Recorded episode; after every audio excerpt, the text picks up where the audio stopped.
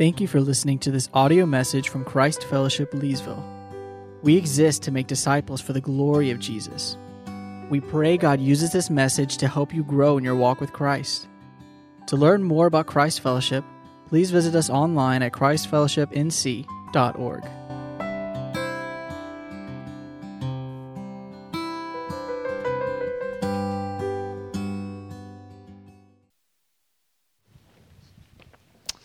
Well, if you would, take your Bibles and turn to Ephesians chapter 5. Um, just want to let you all know that we invite our children to remain in the service with us this morning on this Memorial Day uh, weekend. We'll be thankful for them to stay in and uh, worship with us, hear God's word uh, preached with us this morning. Um, before I take time to, to uh, read our scripture passage and pray, I just want to uh, make you all aware of kind of where we're going over the next weeks and throughout the summer with, uh, with our sermons and, and preaching. Um, as most of you all are, as most of you all are aware, uh, the normal diet of our church is what uh, would be called sequential expository preaching. We work our way through books of the Bible. We just last week uh, finished the book of Hebrews that we spent uh, just over a year working our way through. And in a couple of weeks on June 11th, Sunday, June 11th, we will be starting the book of Ruth. And we're going to spend four or five weeks there in the book of Ruth. And then uh, after that, we'll spend about eight weeks finishing out the summer uh, uh, looking through a selection of different Psalms. So we're going to have a summer in the Psalms. So, so that's where we're heading. Uh, but uh, this Sunday, this morning, and next week, we're going to take a, a, break from working through books of the Bible. And so this morning is going to be more of a topical sermon, which we don't do a lot of in this church, but I think doing that from time to time can be helpful as we look at what God's Word says about particular topics. So, uh, typically, like I said, I don't like doing this, but we're going to be in a lot of different scripture passages this morning. So uh, if you didn't grow up doing Bible drill and getting, you, it might be challenging. But uh, but hopefully you don't have to turn to every spot I reference. Uh, but we are going to be working through a variety of different passages this morning. Uh, but here in a moment, I'm just going to read for us Ephesians 5 15 through 21 because we will be there a little bit later in the sermon. But uh, what, what, I want us to look at this morning is is to ask the important question how do we discern God's will for our lives?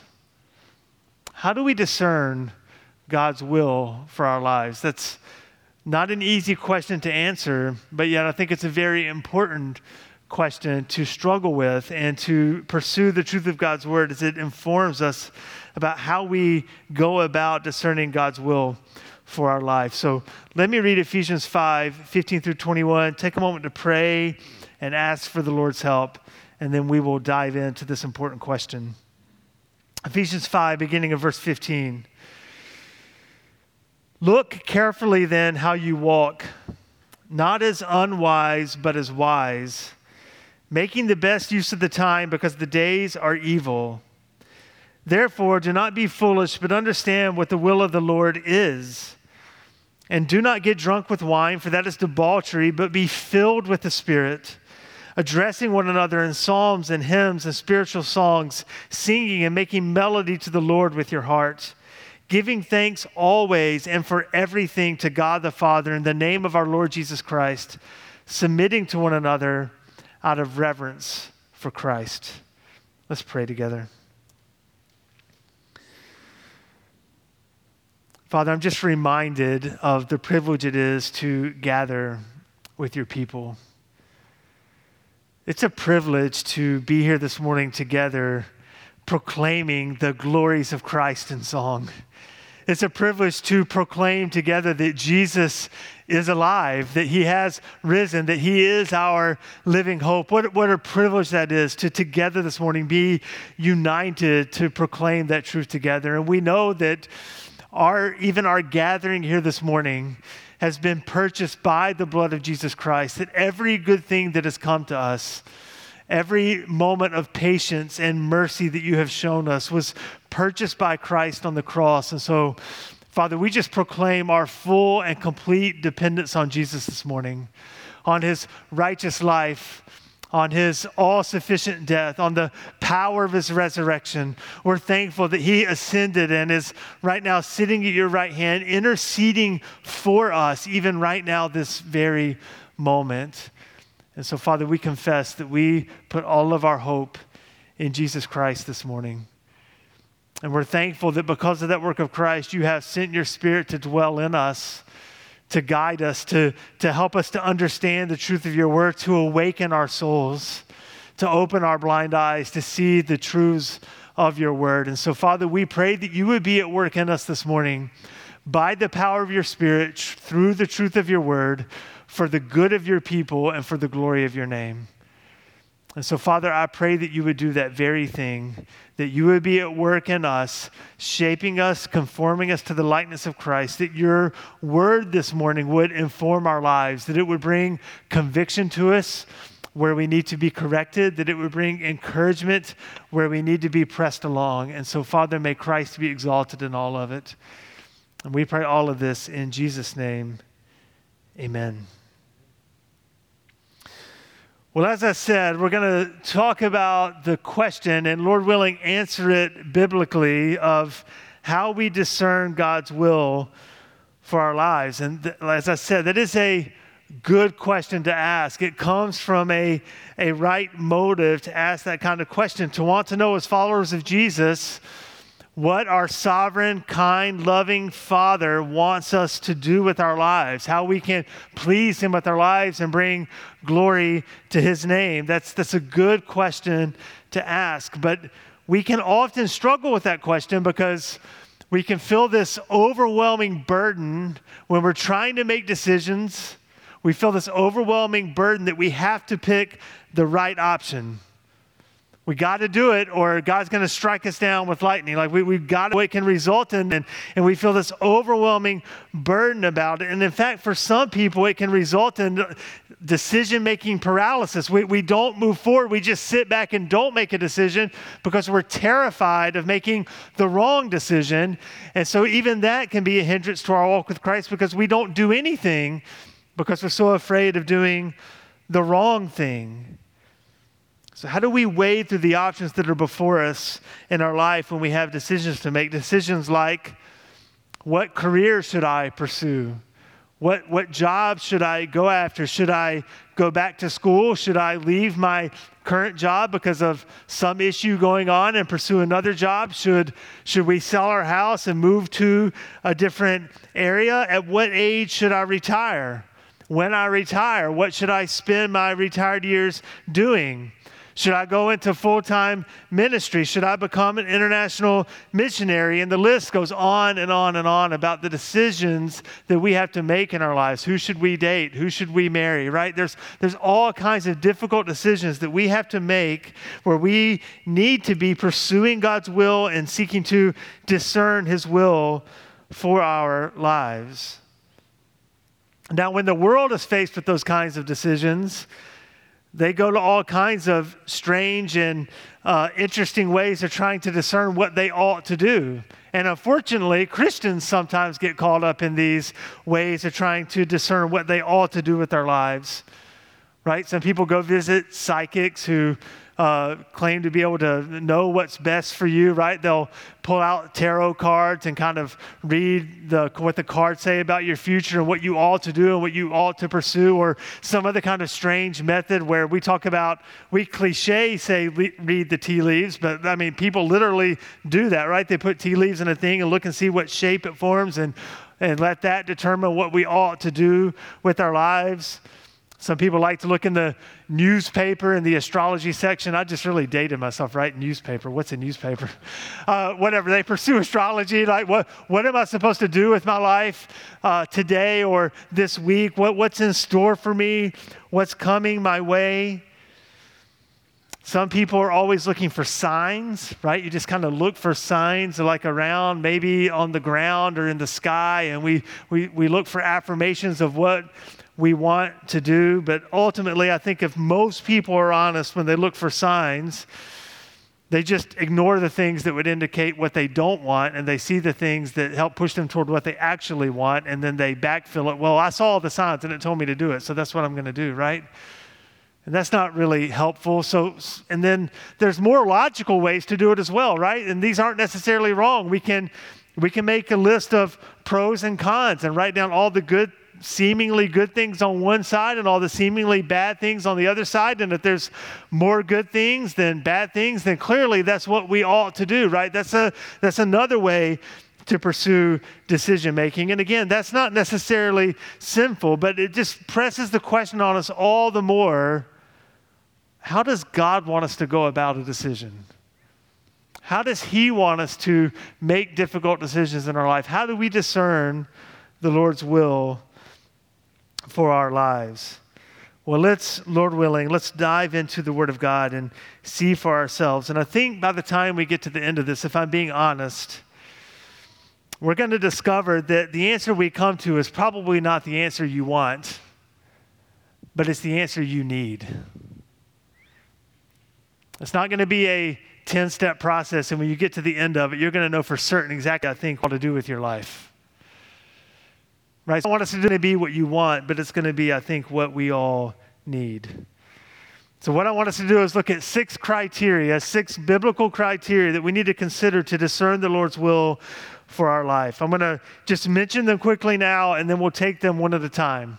So if you if you take notes, don't feel like you got to scribble them all down right now. I'll I'll mention each of these as we work our way through. But here they are. Here's six criteria. Number one, we number one, we must trust Jesus as our Savior. We must trust Jesus as our Savior. Number two, we must walk by the Spirit. We must walk by the Spirit. Number three, we must pursue sanctification. Number four, we must be willing to endure hard things if necessary. We must be willing to endure hard things if necessary. And number five, sorry, I said six, there's only five, five criteria. Number five, we must make the local church a priority. We must make the local church a priority. So, number one, we must trust Jesus as our Savior. Now, you may be thinking, it's pretty basic, isn't it, right? That you must trust Jesus as your Savior. Well, I never want us to presume or assume Jesus, right? Let's not run past this. If we're going to know what God wants for our life, if we're going to discern God's will for our life, then we need to be placing our trust and our hope in Jesus Christ. That's what God ultimately wants for your life right? We see that Romans chapter 2, verse 4. Or do you presume on the riches of his kindness and forbearance and patience, not knowing that God's kindness is meant to lead you to repentance? That God is kind toward us because he wants us to repent of our sin and to turn to Christ in faith. Or 2 Peter chapter 3 verse 9. The Lord is not slow to fulfill his promise, as some count slowness, but is patient toward you, not wishing that any should perish, but that all should reach repentance.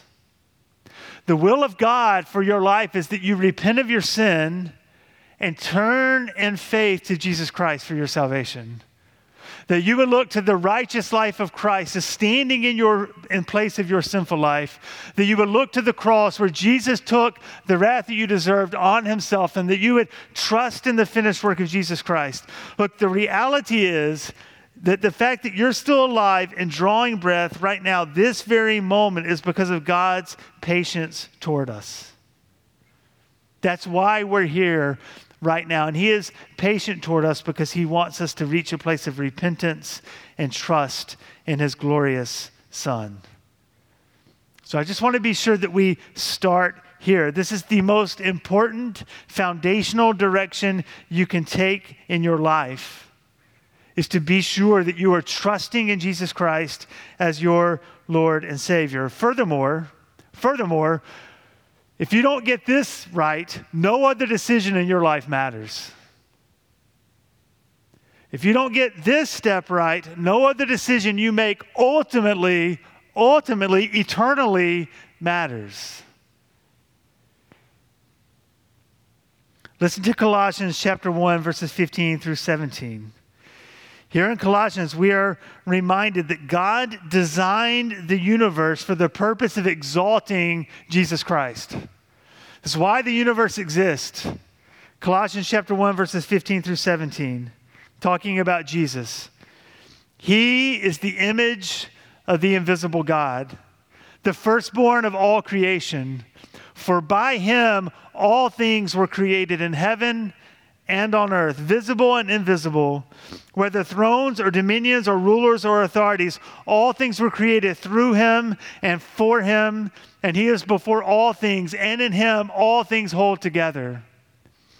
This universe was created through Jesus Christ, Colossians 1 says to us, and it was created for him. This world, this universe, every created thing was designed by God to put the glory of Jesus Christ on display.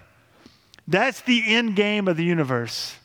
That's why God created the universe, is to bring glory to Jesus Christ. It is the end for which God created the world. So if you want your life, if you want your life to line up with God's desire for the universe, for God's will for the universe, then guess what your life needs to be about? It needs to be about bringing glory to Jesus Christ. If it's not about that, then you are working directly contrary to the will of God for the universe. He wants your life to bring glory to Jesus Christ. There is no greater purpose you can hitch your life to than the pursuit of making much of Jesus. So every decision must be run through that filter. Is this going to allow me to glorify Jesus Christ with my life? And if it can't do that, then none of the other pros or cons matter. Right? Just imagine. Imagine an Olympic sprinter, right? Someone who's trained their whole life, they're in the Olympics. They're there to represent their country. That's why they're there. They're there to win a race for their country. And they show up on race day with a 25 pound weight vest on. And the teammates look at them and say, Why in the world are you wearing a 25 pound weight vest five minutes before we're getting ready to start this race? And imagine if the runner's answer, the sprinter's answer was, Well, I just, I feel like this is what I'm supposed to be doing. I just feel like this is the right thing. It's really comfortable and I like the way it looks. And uh, I'm being sponsored by the company who made the weight vest. They're going to give me a lot of money if I wear this weight vest to run in this race. And I'm just really, I'm at peace with wearing the weight vest. Right? What, what, what are his teammates going to say to him? You're crazy. That's not, none of those things are why you're here. You're not here to be comfortable. You're not here to make money ultimately. You're not here to be at peace with the weight vest on. You're not here to look good. You're here to win a race for your country. That's why you're here. Take off the weight vest. I don't care what other reasons you have to wear it. None of those reasons matter if you're not going to win the race. You see, the reality is we give all those kinds of reasons to things that hinder us from living for the glory of Jesus. We fill our lives with all other kinds of excuses. Well, I'm at peace about this. I'm comfortable in this. I'm going to make a lot of money in this.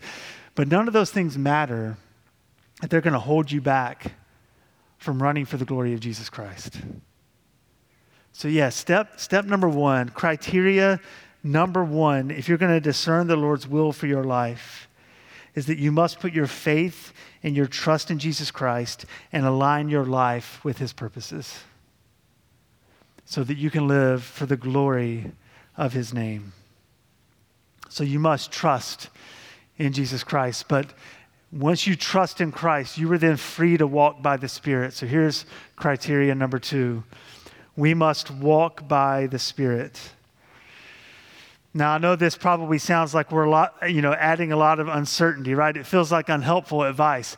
You know, Pastor Jonathan, how do I determine God's will for my life? And, you know, just walk by the Spirit and you're thinking, that is not helpful, right? Well, so, so what do I mean when I say we must walk by the Spirit? Well, let me state what I don't mean. when I say walking by the Spirit, I don't mean that we ought to just sit around and wait to hear the whisper of the Holy Spirit in our ears.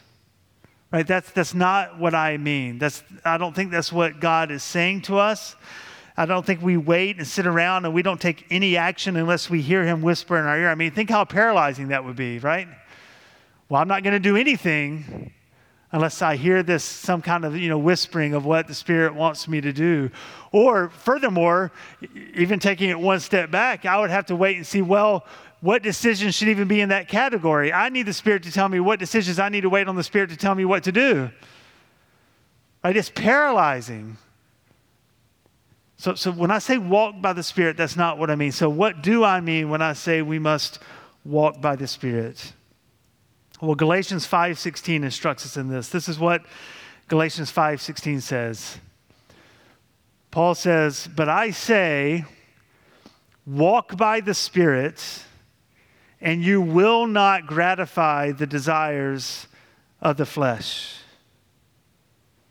Which means if you are walking by the Spirit, you are putting sin to death in your life that if you are walking by the Spirit, you're not giving in to your selfish, sinful desires, right? In our men's Bible study, we looked at 1 Peter 2.11 that says, the passions of the flesh wage war against your souls. That is staggering language. The passions of the flesh wage war against your soul. So if, if you want to put to death those selfish, sinful desires, those passions that, that are there to do war against your soul, that if you're going to put those things to death, then God's word in Galatians 5:16 says you have to walk by the Spirit. Because you see, if you are living in sin, if you're giving in to the passions of the flesh and you're gratifying the desires of the flesh, then you are, without question, not pursuing God's will for your life. If you are in sin, you are not pursuing God's will for your life. So, if you're going to therefore begin to pursue God's will for your life and discern what He wants you to do, then you must walk by the Spirit and put those sins to death. If you're going to discern the Lord's will for your life, you must walk by the Spirit and put sin to death and run after sanctification. But how do we do this? What does it mean to walk by the Spirit? Is it some kind of mystical experience? Does it mean when you read your Bible, like a, a light from heaven shines down on the right passage you're supposed to be looking at, right? What does it mean to walk by the Spirit practically? Well, we read earlier Ephesians chapter 5, so let me reference this once more. Ephesians 5 15 to 18 says, Look carefully then how you walk, not as unwise, but as wise making the best use of the time because the days are evil. Therefore, do not be foolish, but understand what the will of the Lord is. And do not get drunk with wine, for that is debauchery, but be filled with the Spirit. Do you hear that? Be filled with the Spirit addressing one another in psalms and hymns and spiritual songs, singing and making melody to the Lord with your heart, giving thanks always and for everything to God the Father in the name of our Lord Jesus Christ, submitting to one another out of reverence for Christ. So, so one of the ways, or a few of the ways that we are to be filled with the Spirit is to gather with God's people, right? Address one another in psalms, hymns, and spiritual songs. Singing on Sunday morning to each other is one way that we are to be filled with the Spirit. We address one another with the truth of God's word in song. We, we are to be a thankful, thanksgiving people. That's another way that we are filled with the Spirit. But then what I want you to see is the connection between that passage about addressing one another with psalms and hymns and spiritual songs and being filled with the Spirit and what we read in Colossians chapter 3. Very similar language with one slight tweak in Colossians 3. Colossians 3 16 and 17 says this Let the word of Christ dwell in you richly, teaching and admonishing one another in all wisdom singing psalms and hymns and spiritual songs with thankfulness in your hearts to God. And whatever you do, in word or deed, do everything in the name of the Lord Jesus, giving thanks to God the Father through him. So if we're going to be filled with the Spirit, singing truth to one another, Colossians 3:16 says the way we do that is by letting the word of Christ dwell in us richly. Which means if you want to walk with the Spirit, you have to walk with the word of God. You have to let the word of God dwell in you richly. And that goes beyond just coming on Sunday morning and sitting under preaching. That's certainly part of it. It's, I would say, an essential part of it, but it's not all of it. If you're going to have the Word of Christ dwell in you richly, you must make personal Bible reading, Bible study a part of the discipline of your life. We often want to think of being filled with the Spirit as some kind of mystical thing that we can't control. He comes and goes, this, that, and the other. But the reality is, it's just a matter of sitting down and opening God's Word and letting His Word dwell in you richly. That's why Ephesians 6:17, it's that Ephesians 6, that, that famous passage about putting on the armor of God. And it calls the Bible, do you remember this? It calls the Bible the sword of the Spirit.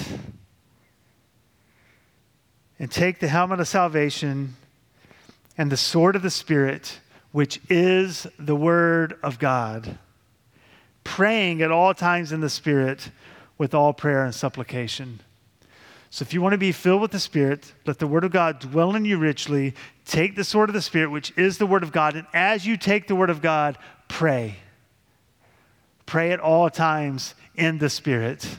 So, read God's Word, pray God's Word, uh, lean on the truth of God's word, pursue God as you pray his word back to him. And then we read precious promises like James chapter 1 verse 5, if any of you lack wisdom, let him ask God, who gives generously to all without reproach, and it will be given him. Right? We read that, we pray that to God, and we, we ask him to give us wisdom. That's one way that we're filled with the Spirit. We just ask him to fill us with his wisdom. And look, James 1 5 is a, is a precious promise from God.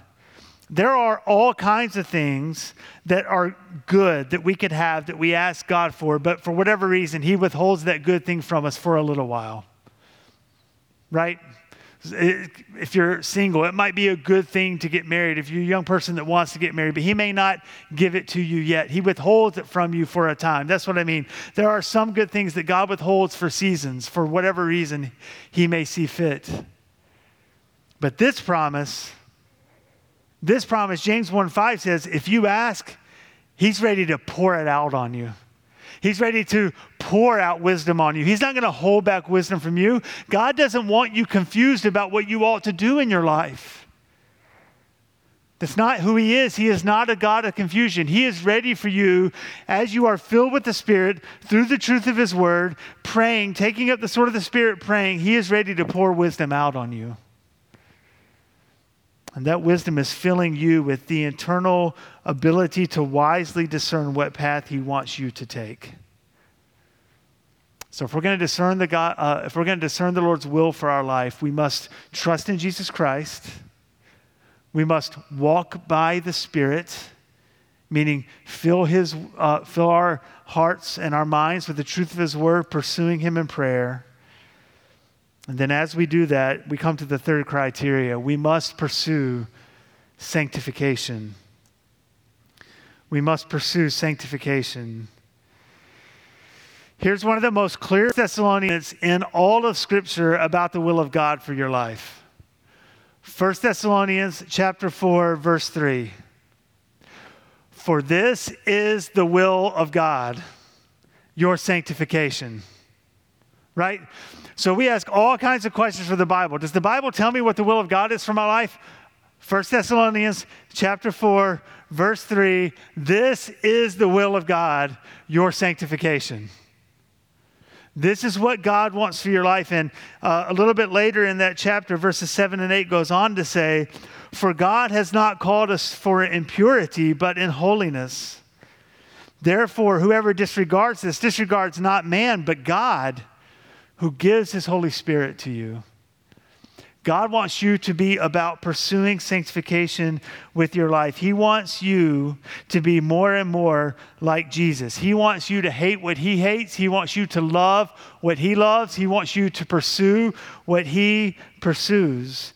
It means that you're going to be uh, at work in your life fighting against sin. You're going to fight against everything that robs you of pursuing joy in Christ with your life, anything that robs you of pursuing the glory of Christ for your life. This is the will of God, your sanctification.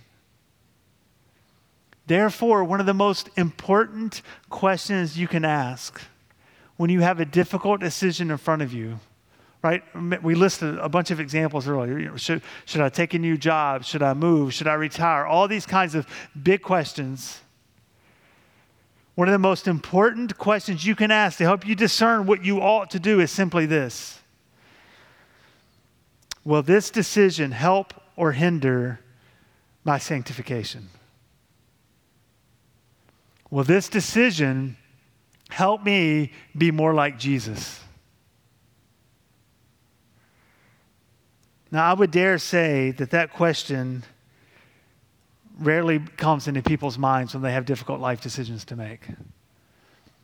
Right? We, will write out, we'll, we'll write out lists of pros and cons, but do we ever put on that list of pros and cons, this will help me be more like Jesus? on the pro side or on the con side, this will not help me be more like Jesus.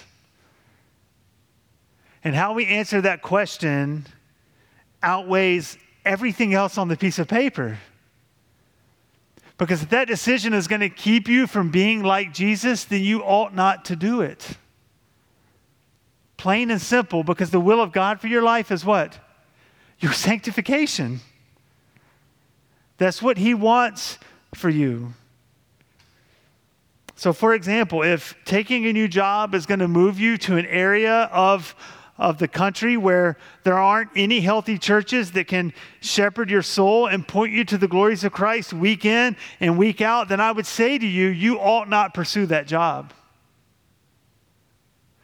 If there's a job that, that, that you're considering taking, all the things being equal, and, and that job is going to significantly increase your hours and time commitment in such a way that it takes you away from having time to pursue God's word and your personal spiritual disciplines. It's going to keep you away from your family, it's going to keep you from being involved in the local church. Then guess what? That is not God's will for your life. Because the Lord's will is your sanctification, and anything that gets in the way of that is not what He wants you to give your life to. The will of God is your sanctification. Therefore, we must make that a priority in our lives. Number four, the fourth criteria we must be willing to endure hard things if necessary. We must be willing to endure hard things if necessary. Let me state this really clearly, or hopefully it's clear. The difficulty or ease of a task has very little to do with whether or not you are in God's will. The difficulty or ease of a task has very little to do with whether or not you are in God's will. And because of that, there are some decisions that you're going to be faced with in life where making a list of pros and cons is going to be really unhelpful. Because the con side is going to have all the difficult stuff on it. And God may want you to do it anyway. For example, at the end of Paul's missionary journeys, he's coming, uh, we're coming to the end of the book of Acts. And Paul's heading toward Jerusalem. He wants to get to Jerusalem. And we're in Acts chapter 21. And everybody knows he's going to Jerusalem. Everybody knows that's where he wants to go. That's what he feels like he ought to do. He's ready to go and to be there. In Acts 21 10 through 14 says this while we were staying for many days, a prophet named Agabus found his own down from Judea. And coming to us, he took Paul's belt and bound his own feet and hands and said, Thus says the Holy Spirit, This is how the Jews at Jerusalem will bind the man who owns this belt and deliver him into the hand of the Gentiles. When we heard this, we and the people there urged him, Paul, urged Paul not to go to Jerusalem. Then Paul answered, What are you doing, weeping and breaking my heart? For I'm ready not only to be imprisoned, but even to die in Jerusalem for the name of the Lord Jesus.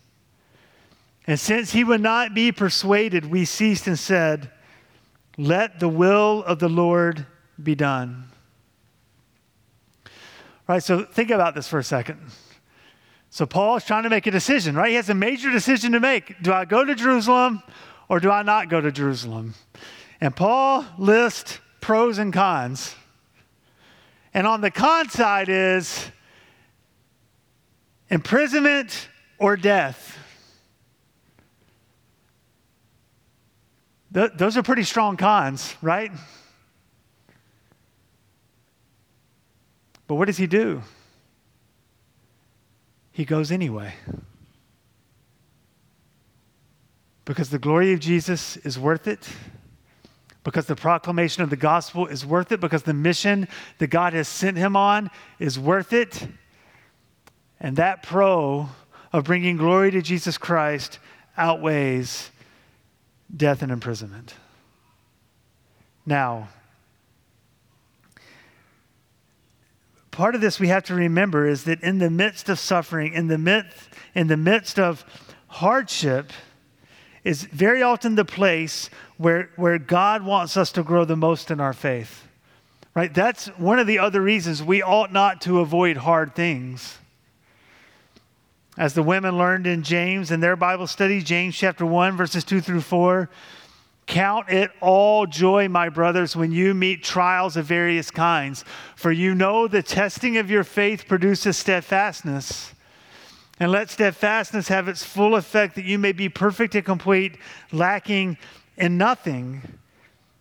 Count it joy when you go through trials because God is at work in the midst of those trials to shape you into the likeness of Jesus Christ.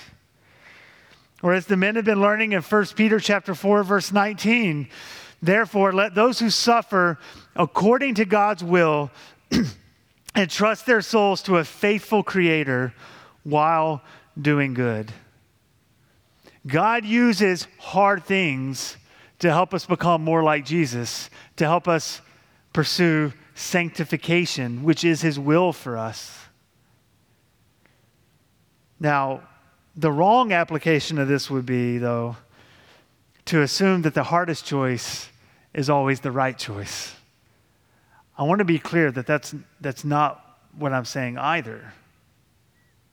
It doesn't mean that every opportunity that, uh, that comes before you for a hard thing, then that's certainly what you need to do, right? It doesn't mean you need to run after suffering and find the ways you can suffer the most and just run after it with everything that you have. That is, that is not what I am saying. In fact, we see that even in Paul's own life, right? Earlier in Acts, he, uh, there's a plot against him. They're ready to, to kill Paul. They're going to take him out, imprison him word gets back to him and some of his disciples. And so what do they do? They sneak him out a window. They lower him in a basket down the wall. So, did Paul take the hard thing, the, the suffering? No, he avoided it, right? So, I'm not saying that every time there's a hard thing, that therefore makes it the right thing. But what I want to correct is the assumption that the hardest thing is never the right thing we must be willing at times to endure and to pursue the hardest option. And this is why the old Christian cliche that even I'm guilty of, where we say things like, I'm going to pursue this option until God closes the door, can be a really unhelpful statement. Now, not always, but it can be unhelpful because often what we mean by closing the door is I'm going to pursue this until it gets hard. And God may want you to endure the hardship. And the difficulty of it may not be Him closing the door, it may be Him opening the door to sanctify your heart and your soul and your life and make you more like Jesus. So let's just be cautious with weighing pros and cons when it comes to pursuing God's will for our life. And we have to realize that there are times in our lives when the greater joy and the greater happiness in Christ may lay at the end of a difficult path of suffering, not in avoiding it. Now, decisions like that can be really difficult. So ultimately, do I do the hard thing or do I do the easy thing? Do I do the long the thing in spite of the long list of cons? Right? How do we make that decision? Well, that's why if we're going to discern the Lord's will for our lives, we need the fifth criteria which is to make the local church a priority. Criteria number five we must make the local church a priority. If you want to know God's will for your life, then commitment to a healthy local church must be part of it. This is not optional for Christians. Church is not something you can do on the side. We've talked about this throughout the book of Hebrews over and over and over and over again. It is throughout the book of Hebrews, it's throughout the New Testament. We see it, for example, in Hebrews chapter 10, verses 23 to 25. Let us hold fast the confession of our hope without wavering, for he who promised is faithful. And let us consider how to stir up one another to love and good works, not neglecting to meet together, as is the habit of some, but encouraging one another, and all the more as you see the day drawing near. Don't neglect to meet together. Instead, come, gather together, Come, be together so that you can encourage others to pursue good, so that you can be encouraged to pursue good, so that we can spur one another along to love and good work, so that we can help each other discern the Lord's will for our lives. In fact, Hebrews 10 says that if we're going to hold fast the confession of our hope without wavering, we need each other. If we're going to hold fast the confession without wavering, then we need to gather and be encouraged to pursue love and good works. Which means that in any major life decision, one of the main questions we need to ask is how is it going to impact our ability to be involved in a local church? we need the church because our hearts, though made new in Christ, are still stained with sin. And the reality is that you and I, all of us, we are all really good at producing justification to pursue what we want and lie to ourselves and cloud our judgment. Therefore, we need other people speaking truth into our lives. We need to recognize our sinful tendencies our selfish motivations, and therefore ask people outside of us, ask our church family, ask our brothers and sisters in Christ to help give us wisdom about decisions that we need to make. Are you helping each other make God honoring decisions in your life? We need that. Therefore, anything that gets in the way of your involvement in local church, as we talked about earlier, is not God's will for your life because it's going to muddy the waters of what you ought to be pursuing. And look, this requires humility on your part. It requires humility and it requires openness. It requires the humility to recognize that you have sinful, selfish desires that cloud your judgment and you need wisdom from others. And it requires openness to allow others to speak truth into your life. And if you're not willing to humble yourself and to open up your life to that input, it's very hard to see clearly. Look, it's why we, we need to pursue relationships with one another, right? It's in our mission statement. We need to love one another so that we can help uh, one another, so that we can be used of God in each other's lives to provide honest feedback to each other, to be willing to ask for honest feedback. Look, I, I've got this tough decision, right? This happens in our life groups. I've got a tough decision. I don't know which way to go with it. And I just really, I'm wary of my selfish, sinful desires in this situation. And I just want you all to hear what I'm struggling with. And I would love to get wisdom from you all on this particular decision. Will you help speak some truth into my life? Because I just can't figure out the path forward on this. Right? You need that. I need that. And that happens here in our body of believers being committed to a local church. In fact, as awkward as this is to say as an elder, we, we, saw this in Hebrews, right? That, that Hebrews chapter 13, 17 calls on God's people to obey and submit to their leaders as those who will have to give an account for their souls. And so I would just even encourage you all that there are a lot of decisions in your life that you ought to pursue wisdom from your elders about. That you ought to come to them and just say, Look, I'm struggling with this. And I know that God has given you as a shepherd over my soul. And I, I just I need the help of the four, currently in our context, I need the help of the four of you to help me discern this. I'm not saying that because I want to control your life. That's not why I'm saying that. I'm saying it because I want to care for you, because we want to help you, because what we want is for you to pursue God's will for your life. And if we can help you discern that and be a part of that decision making process, we want to do that. We want to walk through that with you. Now, we, have come to the end of these five criteria. and You, you may be thinking, but okay, but I still don't know which job I'm supposed to take. I still don't know what house I'm supposed to buy. I still don't know what decision I'm supposed to make. Well, that's where you run through each of these priorities. So, so you ask yourself, ask yourself these honest questions. Ask other people these honest questions about your life. Are you trusting in Jesus and seeking to align your life with glorifying Him? Okay, yes. Or are you consistently in God's Word, seeking to walk by the Spirit and, and asking the Lord to give you wisdom? Yes. Are you, are you pursuing sanctification? Are you uh, going after putting sin to death in your life and finding your joy in becoming more like Jesus? Yeah, I, th- I think so. Well, will, will any of these potential options hinder your sanctification? Will they hinder your involvement in the local church? No, I, I don't think either of them will do that. Are you willing to endure hard things if necessary? Are, are you avoiding this just because it's difficult? No, I, I, don't, I don't think that's what's happening in my heart.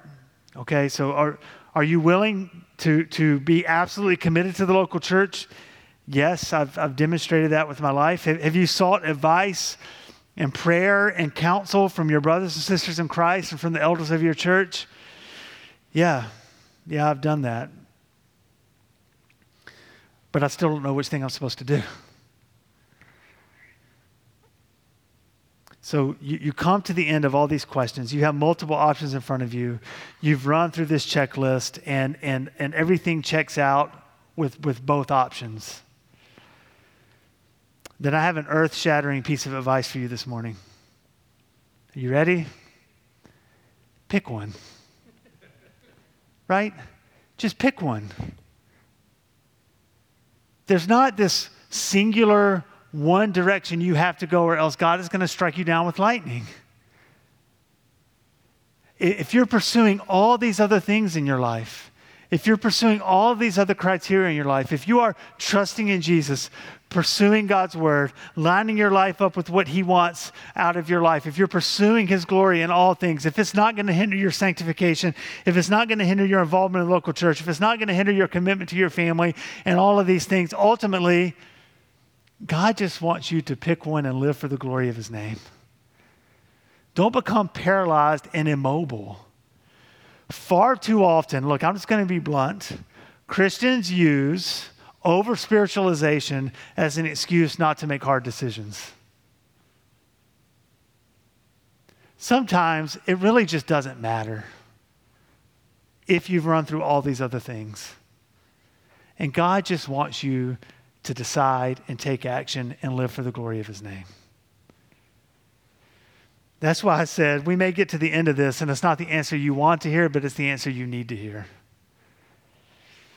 If all of these things are true in your life, He doesn't want you obsessing, stressed out, worried about finding the one exact right path that He has for you, or else He's going to make your life miserable. That's, that's not who our God is. He's a generous, gracious, wisdom giving God. He wants clarity in your life, and He gives it. He, he gives it. And so pursue these criteria in your life, and you'll be ready to make decisions that are pleasing to the Lord. And allow your church, your brothers and sisters in Christ, and your leaders to come alongside you and walk with you through those tough decisions. Make the glory of Christ a priority of your life. Put Jesus at the center, and He will do what He promised at the end of Matthew. He will be with you always to the end of the age. You can bank on that. Let's pray together. Father, we are thankful for your word. We are thankful for your spirit that you have given us that dwells in us. We are thankful that you are a God who gives wisdom. You, you don't hold back wisdom from us if we ask for it.